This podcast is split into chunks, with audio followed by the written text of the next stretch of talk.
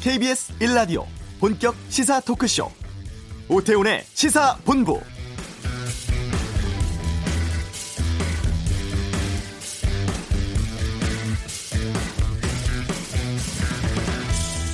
오늘 광복절 경축식은 15년 만에 충남 천안 독립기념관에서 열렸습니다. 역사적인 상징성과 의미를 되살리고 국민이 참여하고 공감할 수 있는 장소로 독립기념관을 선택했다고 하는데요. 경제 도발 등 민감한 상황이라서 광복절 문재인 대통령의 경축사에 많은 관심이 쏠렸습니다. 이번 경축사의 핵심은 아무도 흔들 수 없는 나라였습니다. 과거를 성찰하는 것은 과거에 매달리는 것이 아니라 과거를 딛고 미래로 가는 것이라면서 새로운 한반도를 위한 세 가지 목표를 제시했는데요. 책임 있는 경제 강국, 대륙과 해양을 아우르는 교량 국가, 평화 경제를 구축하고 통일로 광복을 완성하겠다는 이른바 신한반도 선언이 나왔습니다. 이번 경축사에서 아무도 흔들 수 없는 나라는 다섯 번 언급됐다고 하죠. 오태훈의 시사본부 광복절 맞아서 평소보다 5분 일찍 시작했습니다. 독립운동가의 생애를 정리해서 애플리케이션으로 만들고 책으로 정리한 청년이 있는데 잠시 후 이슈에서 만나겠습니다. 전직 여야 의원들의 빅매치 각설하고 광복절 경축사에 담긴 의미 또 자유한국당 황교안 대표의 대국민 담화에 대한 다양한 의견 듣겠습니다. 오늘 목요 시음회 주제는 독립으로 정했습니다. KBS 라디오 오태훈의 시사본부 지금 시작합니다. 네. 이 시각 가장 핫하고 중요한 뉴스를 정리합니다. 방금 뉴스. 오늘 방금 뉴스는 정상근 전 미디어널 기자와 함께하겠습니다. 어서 오세요. 네, 안녕하십니까? 예. 74주년 맞는 광복절 네. 전국 곳곳에서 행사가 열리고 있죠? 네, 그렇습니다. 뭐 일본 제국주의의 패망으로 우리가 우리의 영토를 되찾은 지 올해로 74년인데요. 네. 어, 일본의 경제 조치로 어느 때보다 비장한 광복절이기도 합니다. 어, 오늘 전국 곳곳에서 이 광복절 맞이 행사가 열리고 있는데 일단 오늘 광복절 정부 공식 행사는 오전 10시부터 이 천안 독립기념관에서 열렸습니다. 네. 어, 이 자리에는 문재인 대통령을 포함해서 뭐 여야 대표, 뭐 독립 유공자, 아, 각계각층의 국민들 그리고 주한 외교단 등이 참석을 했는데요. 네. 어, 천안 독립기념관에서 광복절 행사가 열리는 것은 15년 만입니다. 네. 어, 이번 경축식의 주제가 우리가 되찾은 빛 함께 밝혀갈 길입니다. 뭐 우리의 힘으로 이 광복을 이루어낸 이 선열들의 독립 염원을 이어받아서 이 미래 세대를 위한 진정한 광복의 길을 열어가겠다라는 메시지인데 이 자세히 보시면 이 주제글의 글씨가 이 바로 8월의 독립운동가 이 백범 김구 선생님의 필체라고 합니다. 아 그래요? 네, 이 백범 일지에서 글자를 하나씩 따와서 네, 만들었다라고 하는데 어, 그 밖에도 이 전국 곳곳에서 광복절 행사가 치러지고 있습니다. 뭐 서울에서는 12시부터 이 보신각에서 광복절 맞이 타종 행사를 시작했다라고 합니다. 타종에는 일본군 위안부 피해자 이옥선 할머님 그리고 어, 일본의 역사 왜곡을 바로잡기 위해서 앞장서고 있는 호사카 유지 세종대 독도연구소장 등이 참석을 했습니다. 어, 그 밖에 여러 지자체가 자체 경축식과 더불어서 뭐 타종 행사, 뭐 문화 공연 등 이 100여 개의 경축 행사를 벌이고요. 네. 어, 해외 36개국 77개 공간에서는 한인회와 이 제외 공간을 중심으로 어, 경축식 그리고 동포 간담회 등의 행사를 개최했거나 어, 개최할 예정입니다. 네. 일본의 경제 도발 때문에 이번 광복절에 문재인 대통령 메시지 많은 네네. 관심이 쏠려 있습니다. 좀 정리를 좀 해주세요. 네, 뭐 한일 관계가 좋지 않은 만큼 뭐 대일본 메시지에 어떤 내용이 담길까 뭐 주목이 됐었는데 사실 그 일본에 대한 직접적인 비판은 많지는 않았습니다. 네, 네 많지는 않았고 어, 대신 예, 말씀하셨듯이 뭐 아무도 흔들 수 없는 나라라는 키워드가 오늘 대통령 광복절 기념사의 핵심이었습니다. 이 아무도 흔들 수 없는 나라라는 게 이 김기림 시인의 시에 나오는 구절이라고 하더라고요. 어. 뭐 앞으로 이제 일본 같은 뭐 특정국에 얽매이지 않은 뭐 경제적인 독립 선언 뭐 이렇게 보시면 될 것 같고요. 이 경제적 독립과 함께 뭐 특히 이 남북 평화 뭐 경제 뭐 강조하면서 어, 한국 경제가 어, 향후에 세계 상위권 수준으로 도약할 수 있다라는 메시지를 어, 전달하는 데 좀 주력을 뒀던 것 같습니다. 그러니까 뭐 예를 들어서 뭐 남북 역량을 합치면 이 8천만 단일 시장에 이 통일을 하면 세계 6위 경제 강국으로 도약할 수가 있고 또 2050년에는 1인당 국민 소득 7에서 8만 불까지 달성이 가능하다. 뭐 이런 얘기였고 또한 이 광복 100주년이 되는 2045년을 또 통일 원년으로 제시를 하기도 했습니다. 네. 어, 일본에 대한 비판은 애둘러서 있었는데요. 이 근대화의 과정에서 뒤처졌던 이 동아시아가 분업과 협업으로 다시 경제 발전을 이뤘고 어, 세계는 이를 동아시아의 기적으로 불렀는데 어, 일본이 여기서 이탈하는 것도 모자라서 이 먼저 성장한 나라로서 이 뒤따라 성장한 나라의 사다리를 걷어차고는 것은 바람직하지 않다라는 취지의 지적을 했습니다. 네. 어, 그리고 이 지금이라도 일본이 이 대화와 협력의 길로 나온다면 뭐 우리는 기꺼이 손을 잡을 것이다 이렇게 덧붙이기도 했습니다. 네. 8월 15일 우리는 광복절이고 네네. 일본은 패전일이잖아요. 오늘. 패전일이죠. 네. 그렇죠. 일본 분위기는 어때요? 네, 아베 신조 일본 총리가 지난 2013년 이 패전일에 야스쿠니 신사를 참배를 했다가 이 주변국들의 거센 비판을 많이 받았어요. 예. 어, 이후에는 이 야스쿠니 신사를 방문한 적은 없는데 뭐 올해도 가지는 않을 것 같습니다. 어, 그런데 대신 이 굳이 또 이 야스쿠니 신사에 공물을 보내기도 했는데요. 이 아시다시피 이 야스쿠니 신사는 근대 일본이 일으켰던 이 크고 작은 전쟁에서 숨진 사람들의 영령을 떠받드는 시설입니다. 네. 아, 문제는 여기에 이 태평양 전쟁 A급 전범 14명이 포함되어 있다라는 음. 사실이죠. 네. 네. 아, 그린피스에서 일본 방사능 오염수에 대해서 우려했던 표현했는데 국제 원자력 기구도 일본의 방사능 오염수 방출에 대해서 의견을 전달했다고요? 네네. 뭐 이 문제가 지금 국제적으로 쟁점화가 되고 있는 그런 어. 상황인데 어, 국제 원자력 기구 그러니까 IAEA가 지난 가을에 어, 후쿠시마 원전의 실태를 조사한 바가 있다라고 하더라고요. 그래서 이거를 어, 보고서를 만들어서 얼마 전에 출시를 했는데 이걸 MBC가 입수해서 보도를 했습니다. 어, IAEA도 그뭐 일본 방사능 오염수에 대해서 좀 우려를 표명하고 있었는데요. 이게 보고서에 포함이 됐습니다. 이 보고서에는 그 그린피스 주장과 같이 그 일본 정부가 방사능 오염수를 바다에 버리는 방안을 검토하고 있다. 뭐 이런 내용이 나와 있고요. 어, 지금 수준의 고농도 오염수를 바다에 방류하면 안 된다. 뭐 이런 음. 내용도 담겨 있었습니다. 어, 그리고 보고서는 그 일본 정부와 도쿄 전력이 이 관련 데이터를 투명하게 공개하지 않고 있다 이렇게 비판을 하고 있었는데요. 어, 사실 이 IAEA라는 기구가 이 친원전 기구여서 또 원전 기구니까요. 네네 예, 원전 예. 전문가들이 또 많이 있는 그런 기구여서 이 체르노빌 그리고 후쿠시마 사, 그 본사고가 있었을 때도 그 사고의 영향과 위험성이 뭐 크지 않다 이런 보고서를 발간을 했었거든요. 음. 그러니까 좀 원자력에 대해서 좀 관대한데 어 근데 전문가들은 이 같은 보고서 그러니까 일본에 대한 보고 보고서 같은 경우는 좀 이례적으로 강경한 수준이다라고 보고 있다라고 합니다. 뭐 그만큼 방사능 오염수에 대해서 IAEA도 뭐 국제기구도 지금 우려를 하고 있다라는 얘기인데 어, 또한 MBC는 이 후쿠시마에서 고농도 방사능 오염수를 바다로 방출을 하면 방출 후에 이 220여일 뒤 이 제주도에 당도를 한다. 그리고 그로부터 또 한 달 뒤에는 이 동해로 급속히 퍼져나간다. 이렇게 시뮬레이션 결과가 나왔다고 보도를 했습니다. 어, 그리고 방출을 한 뒤 400여일 뒤에는 이 서해까지 파고드는 것으로 예측이 됐는데 예, 한마디로 방출을 하면 그 1년이 조금 지난 뒤에 우리 바다 전역이 네, 오염이 된다. 이런 의미입니다. 네. 그리고 사회 분야 뉴스 좀 짚어보도록 하겠습니다. 네. 해외에서 원정 도 죄송합니다. 원정 도박을 한 혐의를 받고 있는 양현석 전 YG 엔터테인먼트 대표가 입건됐네요. 네, 본인 소속사 가수 승리와 함께 입건이 됐습니다. 뭐 원전 도박 혐의인데요. 어, 승리 역시 원정 도박 혐의로 어, 입건이 됐습니다.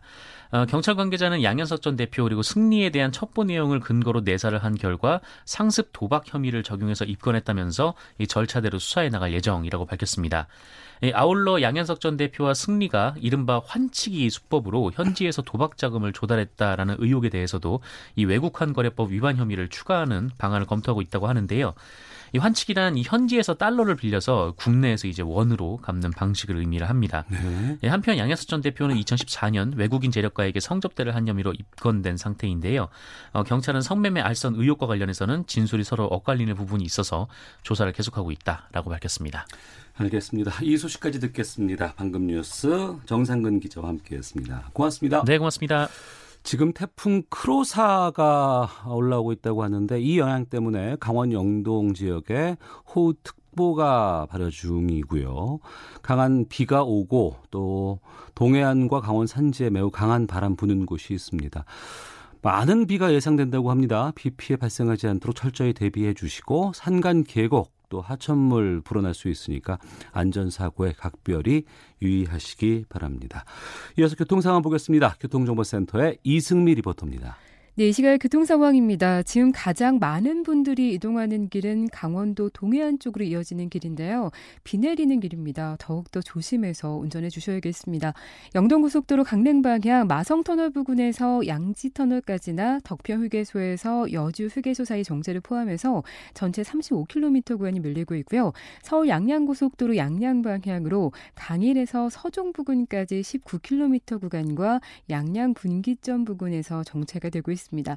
반대 서울 쪽은 사고가 있던 여파로 서종 부근에서 속도 내기 어렵고요.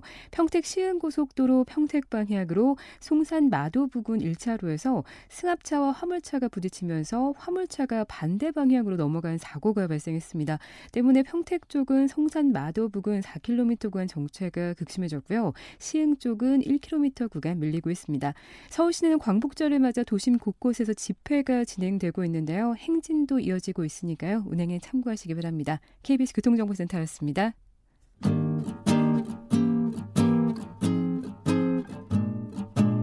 KBS 1라디오 오태훈의 시사본부 여러분의 참여로 더욱 풍성해집니다.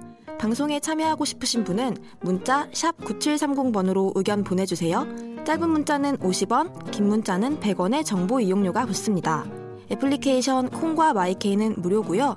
시사본부는 팟캐스트와 콩, KBS 홈페이지를 통해 언제나 다시 들으실 수 있습니다.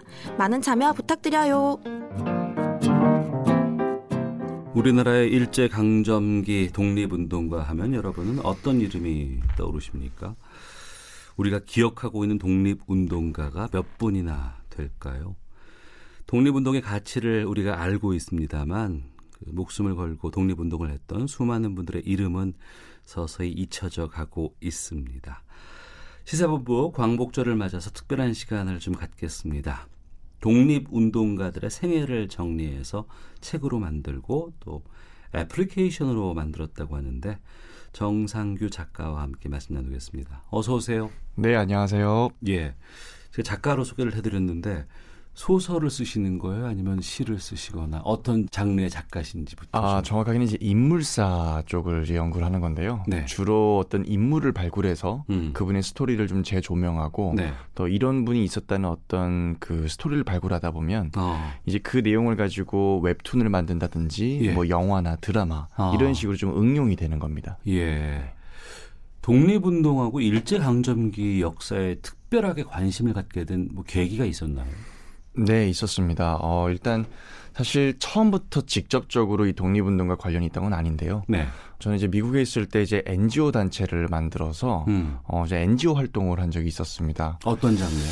어, 정확히는 교육이죠. 예, 예. 예. 그때는 이제 뭐 자연과학이라는 분야로 이제 교육 분야의 NGO를 만들었었는데, 어. 어, 제가 이제 그 미국에 있다가 한국에 들어왔을 때 이제 군대에 이제 입대를 했어요. 예. 근데 그때 저희 군부대에 어, 의열단의 어. 후손이 어. 있었습니다. 예. 그들을 직접 만나면서 그들로부터 한 번도 태어나서 들어본 적이 없던 어. 처음 들어보는 그런 이야기를 듣다 보니까 예.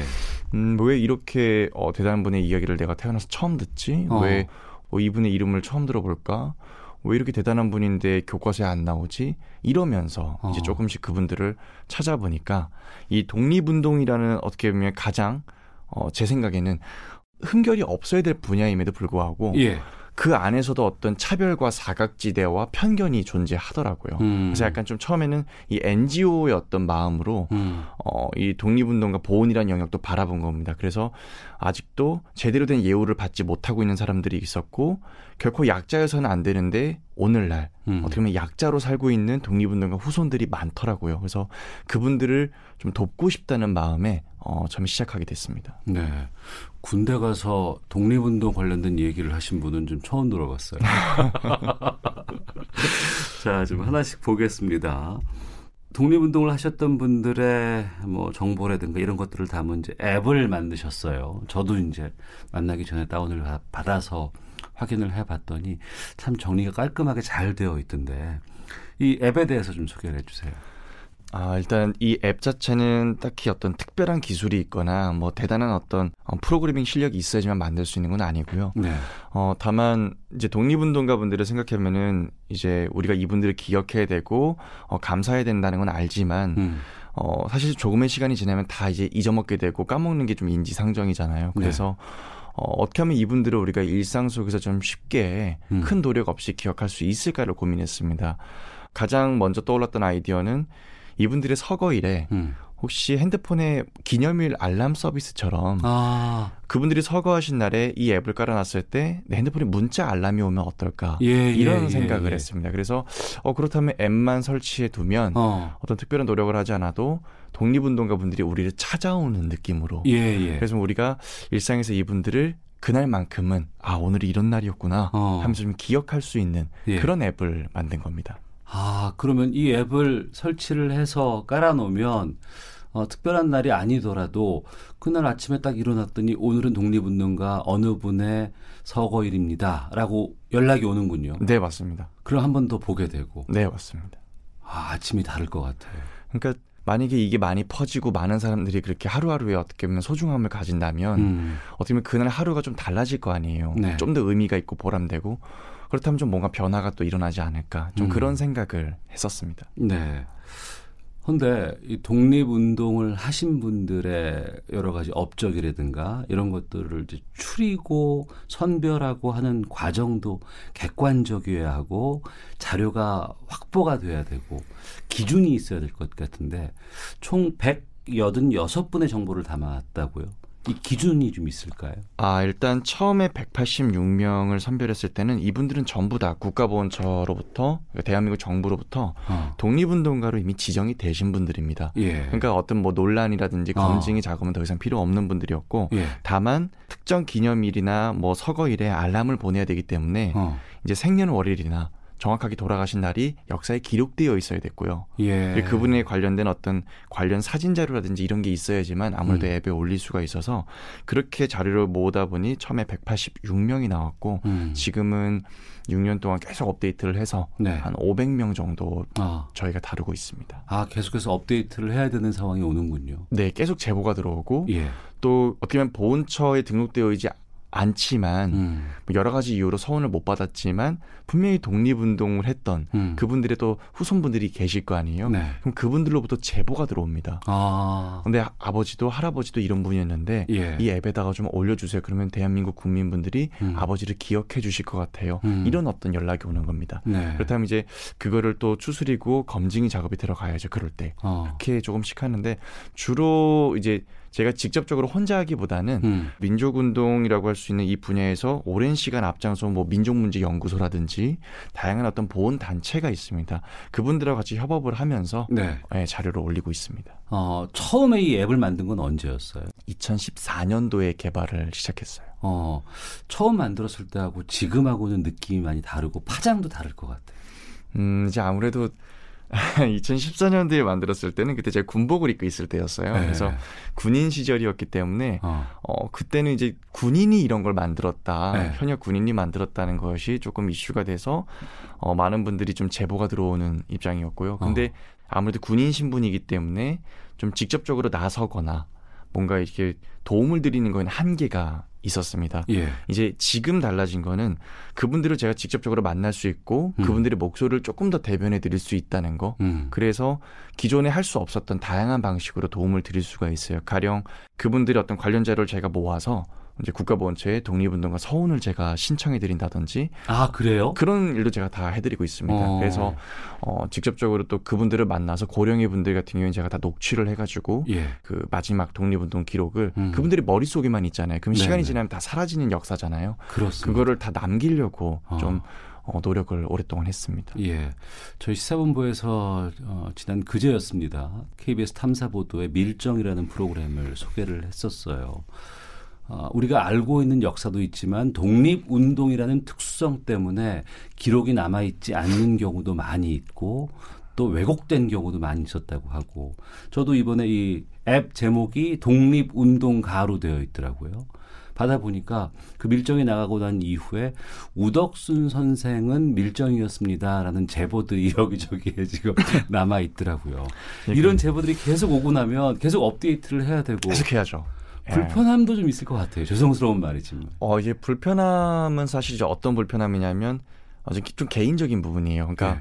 어 한때는 되게 독립운동에 전념했던 그 하나의 민족의 영웅으로 생각했던 분이 어. 어떤 그런 또 밀정에 해당하는 어떤 그런 과오가 발견될 때 그렇죠. 어, 개인적인 어떤 실망감과 함께 안타까움이 더 크죠. 하지만 그 개인적인 실망감이 있다고 해서 그분을 비판하거나 좀 어떻게 제가 평가하는 건 어. 조금 어렵다고 생각을 해요. 예. 왜냐하면 예. 100년 전의 인물을 음. 정확하게 음. 평가하기는 사실 되게 어렵습니다. 맞습니다. 그렇기 때문에 예. 그분의 이런 독립운동 기록이 있었지만 그분이 이런 밀정을 했었다. 그렇다면 첫 번째 감정은 굉장히 안타깝다는 마음이 먼저 들고요. 어. 이런 어떤 조력자가 있었기 때문에 또 어떻게 보면 안중근 의사가 있었던 거는 분명한 사실이거든요. 그래서 예.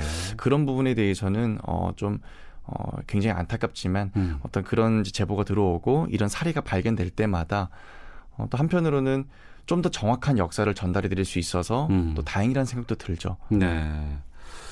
해마다 좀 다르죠 느낌이 광복절을 맞거나 독립운동을 바라보는 시각이 해마다 달랐을 것 같아요. 2014년 이후라고 하면 2016년에 음. 촛불도 있었고 네. 정권의 교체도 있었고 네. 또 올해는 임시정부 100년이기도 하고 좀 다를 것 같아요. 매번 달랐습니다. 사실 어. 그 매번 다른 게 어떨 때는 어, 되게 설레는 마음도 있었지만 어떨 때는 굉장히 자극이 되더라고요. 음. 그러니까 처음에 독립운동가 앱을 만들 때 제일 컸던 사건은 이제 국정화 교과서 문제가 있었고 아, 예, 예. 그리고 제가 그 앱을 딱 만들었을 때 이제 군인이었잖아요. 예. 근데 이제 군대에서 좀 압박이 들어오더라고요. 이제 기무사에서 전화가 와가지고 어.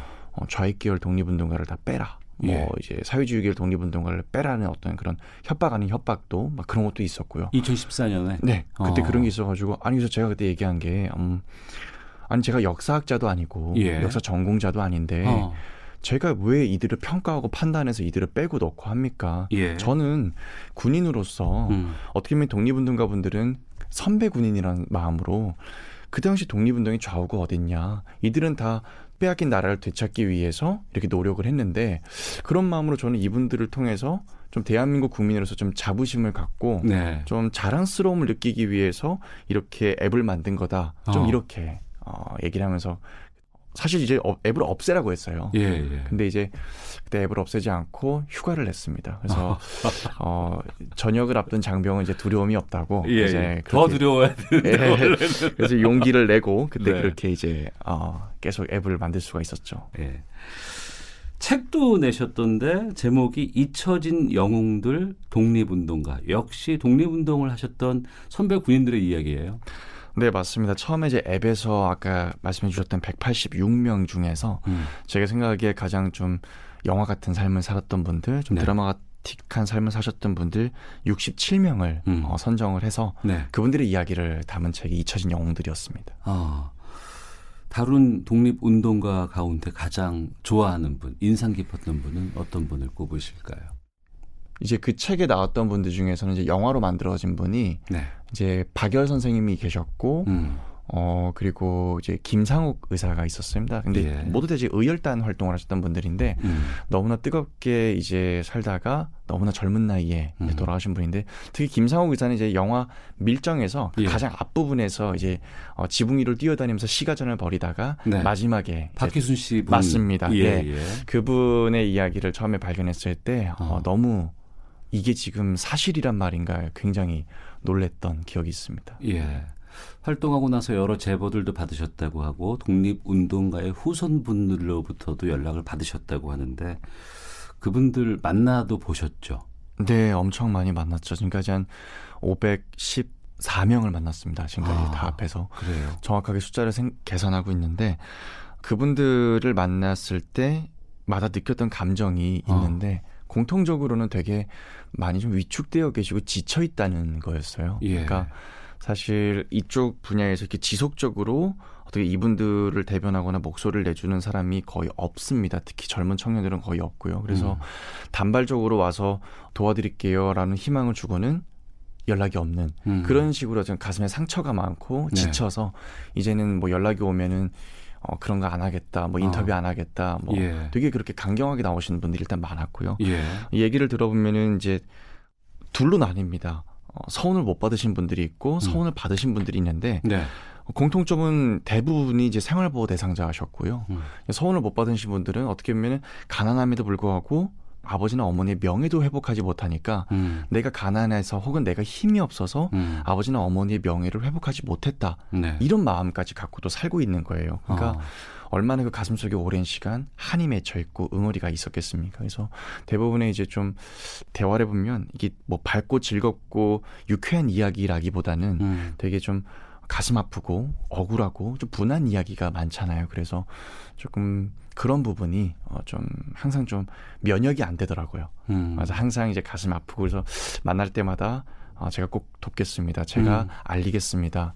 어, 제가 끝까지 포기하지 않겠습니다. 좀 그런 마음을 항상 좀 느끼고 네. 다짐했던 것 같아요. 어, 참 어려운 시기에 독립운동을 하다가 뭐 돌아가신 분들, 뭐 서거하신 분들 많이 계세요. 근데 그분들의 후손들이 좀 대우를 받고 또 나라에서 뭔가 지원을 받고 사셨으면 좋겠다 싶은데 우리 역사가 그러지 못했고 오히려 더 불이익을 많이 받았고 숨어 지낼 수밖에 없는 환경들도 꽤 있었고 아, 그런 것들 때문에 그렇지 않았을까 싶고 이제라도 이러한 활동들을 통해서 우리가 다시 좀 복원되는 좀 그런 계기가 됐으면 좋겠다 싶은데 독립운동가들의 정보를 애플리케이션으로 만들어 배포하고 책도 쓰신 분입니다. 작가 정상규 씨와 함께 말씀 나누고 있습니다. 올해 3.1운동 또 임정수리 100년을 맞는 해입니다. 그리고 오늘 광복절이고 지금을 살아가는 우리들이 독립운동가 이름을 왜 기억해야 한다고 생각하시는지 좀 여쭙겠습니다. 어, 일단 몇 가지 생각이 머릿속에 드는데 첫 번째로는 저는 그렇습니다. 아무래도 이 독립운동사를 전문적으로 계속 이제 연구하다 보니까 저는 다른 역사까지는 뭐 모든 한국사 전체에 대해서는 전문가라고 말할 수가 없고요.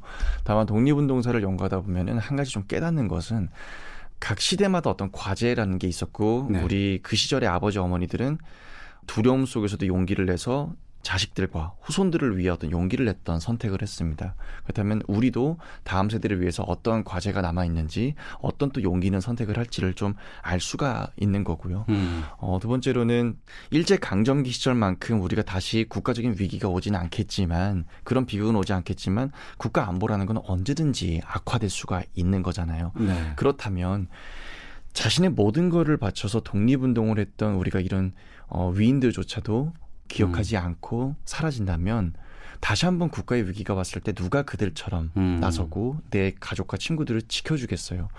그런 일은 일어나, 일어나지 않게 되겠죠. 네. 그렇기 때문에 안보적인 차원에서도 그분들을 음. 기억해야 되고 이제 마지막으로는 저는 외국에 있다 보니까 사실 어릴 때 가서 그런지 좀 인종차별을 많이 당했었어요. 예. 그때 제가 느낀 거는 한국이라서 음. 대한민국이라서 인종차별을 당한 게 아니라 그냥 동양인이라서 차별을 당했거든요. 예. 그때 느낀 게 만약에 음.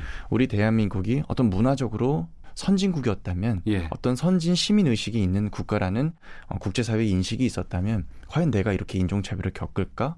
이런 생각을 많이 했습니다. 그래서 저는 그런 선진 시민 의식을 어, 올바른 보훈 문화를 먼저 만드는 거라고 생각을 했어요. 네. 굳이 외국의 어떤 위인들을 먼저 알기보다 우리의 역사만 제대로 알아도 이런 어떤 숨겨진 조력자와 민초 독립운동가들이 있었다는 것만 우리가 제대로 알아도 네. 한국 사람으로서의 자부심, 자긍심이 생길 것이고 음. 그렇다면 외국에서 봤을 때 아 대한민국은 정말 높은 국가관과 애국심을 가진 민족이야. 저들은 정말 아름다운 나라야. 이렇게 생각하지 않을까? 그러면 대한민국을 누구도 무시하지 않, 않지 않을까. 뭐 여러 가지 방법은 있겠죠. 나라가 음. 아름다워지고 강대국이 되는 방법은. 하지만 저는 보훈이라는 쪽에서 그 하나의 방법을 찾았습니다. 그래서 저는 이런 쪽으로 노력을 하고 네. 또 다른 분들은 다르게 노력을 해줄 때 서로 함께 목소리를 내준다면 음. 분명히 더 좋은 쪽으로 가지 않을까 생각합니다. 정상규 작가가 앞으로 어떤 활동을 할까가 제일 궁금해요. 끝으로 좀 여쭙겠습니다. 어, 일단은 누군가에게는 굉장히 또 희망을 드렸고 기대를 제가 드렸더라고요. 그래서 예. 지금 또 할 수 있는 일들이 있고 앞으로도 관련돼서 제가 도와드려야 할 분들이 되게 많습니다. 어. 그래서 어 제2의 정상규, 제3의 정상규들이 나타나서 더 많은 청년 어떤 공익 활동가들이 나타났을 때 예. 그럴 때 그들과 함께 어떤 공익 재단이라든지 아니면 어. 이런 어떤 근본적으로 이런 분들을 도와드릴 수 있는 음. 어떤 그런 역할을 좀 수행해 보고 싶은 그런 마음이 있습니다. 예. 이번 앱뿐만 아니고 다른 기회에 저희 시사본부에서 좀 많이 만날 수 있지 않을까 싶은 생각이 들어요. 아, 불러주시면 언제든지 오겠습니다. 그날이 있을 것 같습니다. 예, 오늘 뵈니까 좀 그런 마음이 드네요. 자, 정상규 작가와 함께 말씀 나눴습니다. 오늘 말씀 고맙습니다. 네, 감사합니다. 헤드라인 뉴스입니다. 광복 제74주년 광복절 정부 경축식이 오늘 오전 10시 천안 독립기념관에서 열렸습니다. 광복절 정부 경축식이 독립기념관에서 열리는 건 2004년 이후 15년 만입니다. 문재인 대통령은 광복 74주년을 맞아 아무도 흔들 수 없는 나라를 만들겠다는 목표를 제시하고 평화 경제를 통해 늦어도 2045년 광복 100주년엔 평화와 통일로 하나된 나라일 수 있도록 기반을 다지겠다는 구상을 밝혔습니다.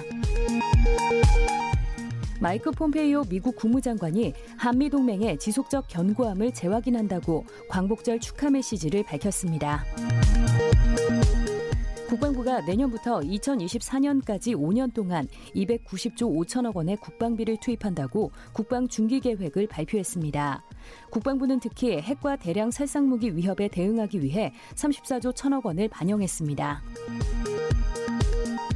국제환경단체 그린피스는 일본이 후쿠시마 방사성 오염수를 태평양에 방류하면 약 1년 뒤 동해에 유입될 것이라고 전망했습니다.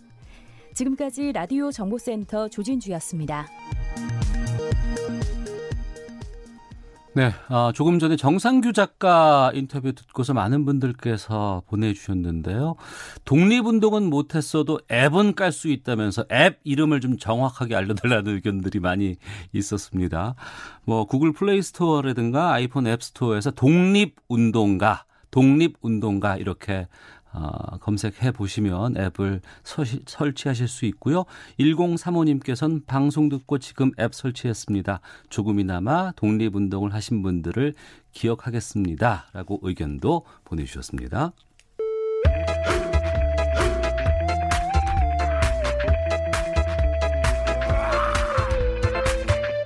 오태우래 시사 본부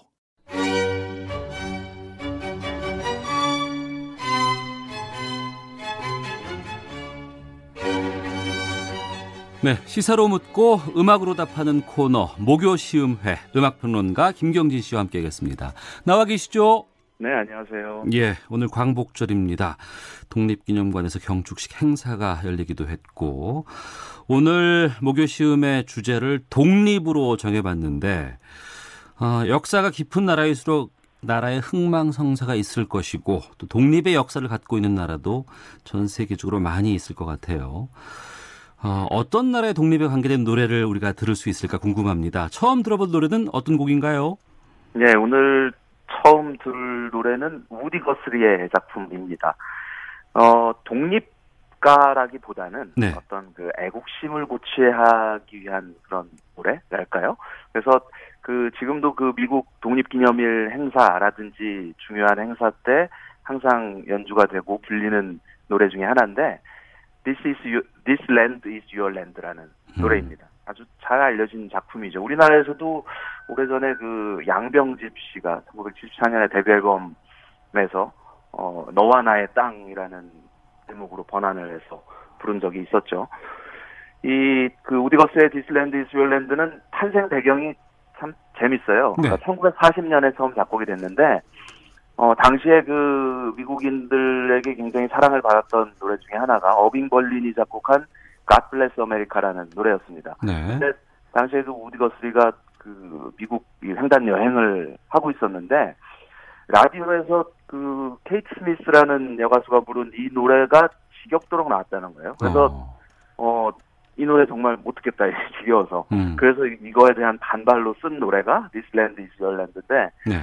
어, 그렇게 작곡을 하고 나서 그 한참 동안 그냥 뭐 녹음도 안 하고 그냥 스스로도 잊고 있었대요. 네. 그러다가 1944년에 와서 처음 이제 녹음이 이루어지고 어, 인기를 얻게 됩니다. 이게 말 그대로 어, 이 땅은 당신의 너의 땅, 어, 이 땅은 나의 땅이고 너의 땅이다. 음. 그러니까 말 그대로 이제 미국에 대한 그 어떤 그 애국심으로 가득한 그런 노래라고 할 수 있는데 네. 이 특유의 좀 그 듣기 편안한 멜로디 따라 부르기 쉬운 선율 덕분에 다양한 여러 나라에서 개사가 돼서 불리고 또 그 인기를 얻었어요. 그래서 뭐 영국이나 캐나다, 아일랜드, 뭐 터키, 호주 뭐 이런 네.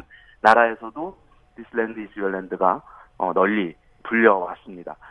그 우디 거스리는 그 1940년대부터 소위 그 미국 모던 포크 부흥 운동의 음. 중심에서 피트 시거라는 이 가수와 함께 그 중심에 있었던 인물이죠. 이 노래가 그 10년 전에 그 2009년에 버락 오바마 대통령 취임식에서 네. 이그 나이든 피터 피트 시거 그리고 브루스 스프링스틴이 함께 노래를 해서 어. 다시 한번 화제가 되기도 했었습니다. 김경진 평론가의 소개를 듣다 보니까 분명히 우리가 많이 알고 있는 노래 같은데 네. 우디 거스리 This Land Is Your Land 어떤 곡인지 한번 들어보고서 계속해서 말씀 이어갈게요. 네. To the New York Island, from the redwood forest to the Gulf Stream waters. This land was made for you and me. As I went a walking that ribbon of highway, I saw above me that endless skyway, saw below me that golden valley. This land was made for you and me.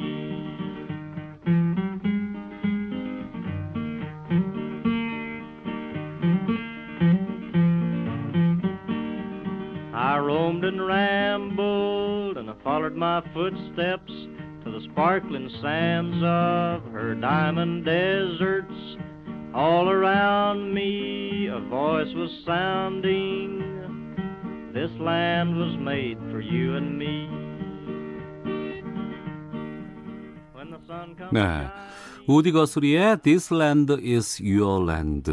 미국 국가보다 더 따라 부르기 쉽고 의미도 깊다면서 국가를 좀 바꾸자 이 노래로 이런 움직임도 네. 있었다면서요? 네, 그렇습니다. 예. 네. 두 번째로 들어볼 곡은 가수가 존 바이즈의 곡인데 네. 인권 운동가 활동도 했던 가수잖아요. 그렇습니다. 네.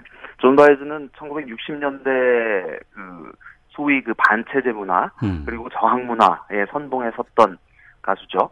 어, 특이하게도 그 존 바이즈가 불렀던 여러 노래들은 어, 뭐 스코틀랜드의 민요라든지 네. 흑인 영가라든지 그런 이제 전통적인 노래를 많이 불렀었는데 어. 어, 이런 노래들을 살짝 개사를 하거나 어떤 시대에 맞는 노랫말을 담아서 어, 젊은이들의 그 감성 그리고 의식을 사로잡았던 그런 가수입니다. 그래서 각종 그 뭐 인권 운동이라든지 행사의 현장을 통해서 인기를 얻었었고 여러 차례 그 공권력 체포를 당하기도 했고 뭐 감금을 당하기도 했고 그런 우여곡절을 겪었던 어, 가수예요. 예. 그 오늘 들으실 곡은 어, 너무도 유명한 곡이죠. We Shall Overcome. 음. 우리는 이겨낼 거예요라는 노래인데 어, 이 노래는 원래 그 찬송가인 I'll Overcome Someday라는 노래에 바탕을 두는 작품입니다. 네. 어, 그 1900, 1900년 어, 그 필라델피아의 목사인 찰스 엘버트 틴들리가 처음 이제 그 publishing 출판을 했었는데 이후에 이 곡이 인기를 누리게 됐던 계기는 1950년대에 피트 시거가 노래를 하면서 어, 많이 알려지게 됐어요. 그래서 대표적인 저항 노래 또 민권운동 어, 찬가로서 사랑을 받았던 작품입니다. 뭐 밥 딜런도 부른 적이 있었고 그리고 북아일랜드가 그 영국으로부터 독립하기 위해서 부단히 애를 써왔었잖아요. 그래서 예, 예. 아일랜드의 그 민권 연합 어, 어떤 공식 노래 슬로건으로 어. 자리를 하기도, 하기도 했었습니다. 우리나라에서는 그 이 노래가 김민기 씨가 처음 번안해서 소개한 걸로 알려져 있는데 예. 어뭐 녹음 버전으로 남아 있지는 않지만 음. 국내에서도 많은 사랑을 받았던 그런 노래죠. 이게 그 존 바이즈가 1963년 8월이었죠. 흑인 민권 운동을 위한 아주 대규모의 행진이 있었습니다. 링컨 기념관에서 어, 그 행진 도중에 네. 30만 명 관객과 함께 이 노래를 부른 사건이 어. 굉장히 유명하죠. 어, 1963년에 발표됐던 그녀의 라이브 앨범에 이제 이 곡이 수록이 됐는데 네. 사실 그 가사는 아주 단순, 단순합니다. 우린 승리할 거예요. 언젠가. 음. 어, 내 마음 깊은 곳에 나는 믿습니다. 언젠가 우리는 이겨낼 거라고. 우린 손을 잡고 걸어갈 거예요. 뭐 이런 가사를 담고 있어요. 네. 근데 마치 좀 요즘 그 일본과 관련해서 우리나라가 처한 이런 상황 네. 에서도 굉장히 뭔가 힘이 되는 음. 노래가 아닐까 생각을 합니다. 네, 존 바이즈의 We Shall Overcome 오늘 독립이라는 주제로 목요시음에서 선정한 마지막 곡입니다. 이 노래 들으면서 저는 2부 각설하고로 돌아오도록 하겠습니다. 목요시음에 김경진 씨와 함께했습니다. 고맙습니다. 네, 고맙습니다.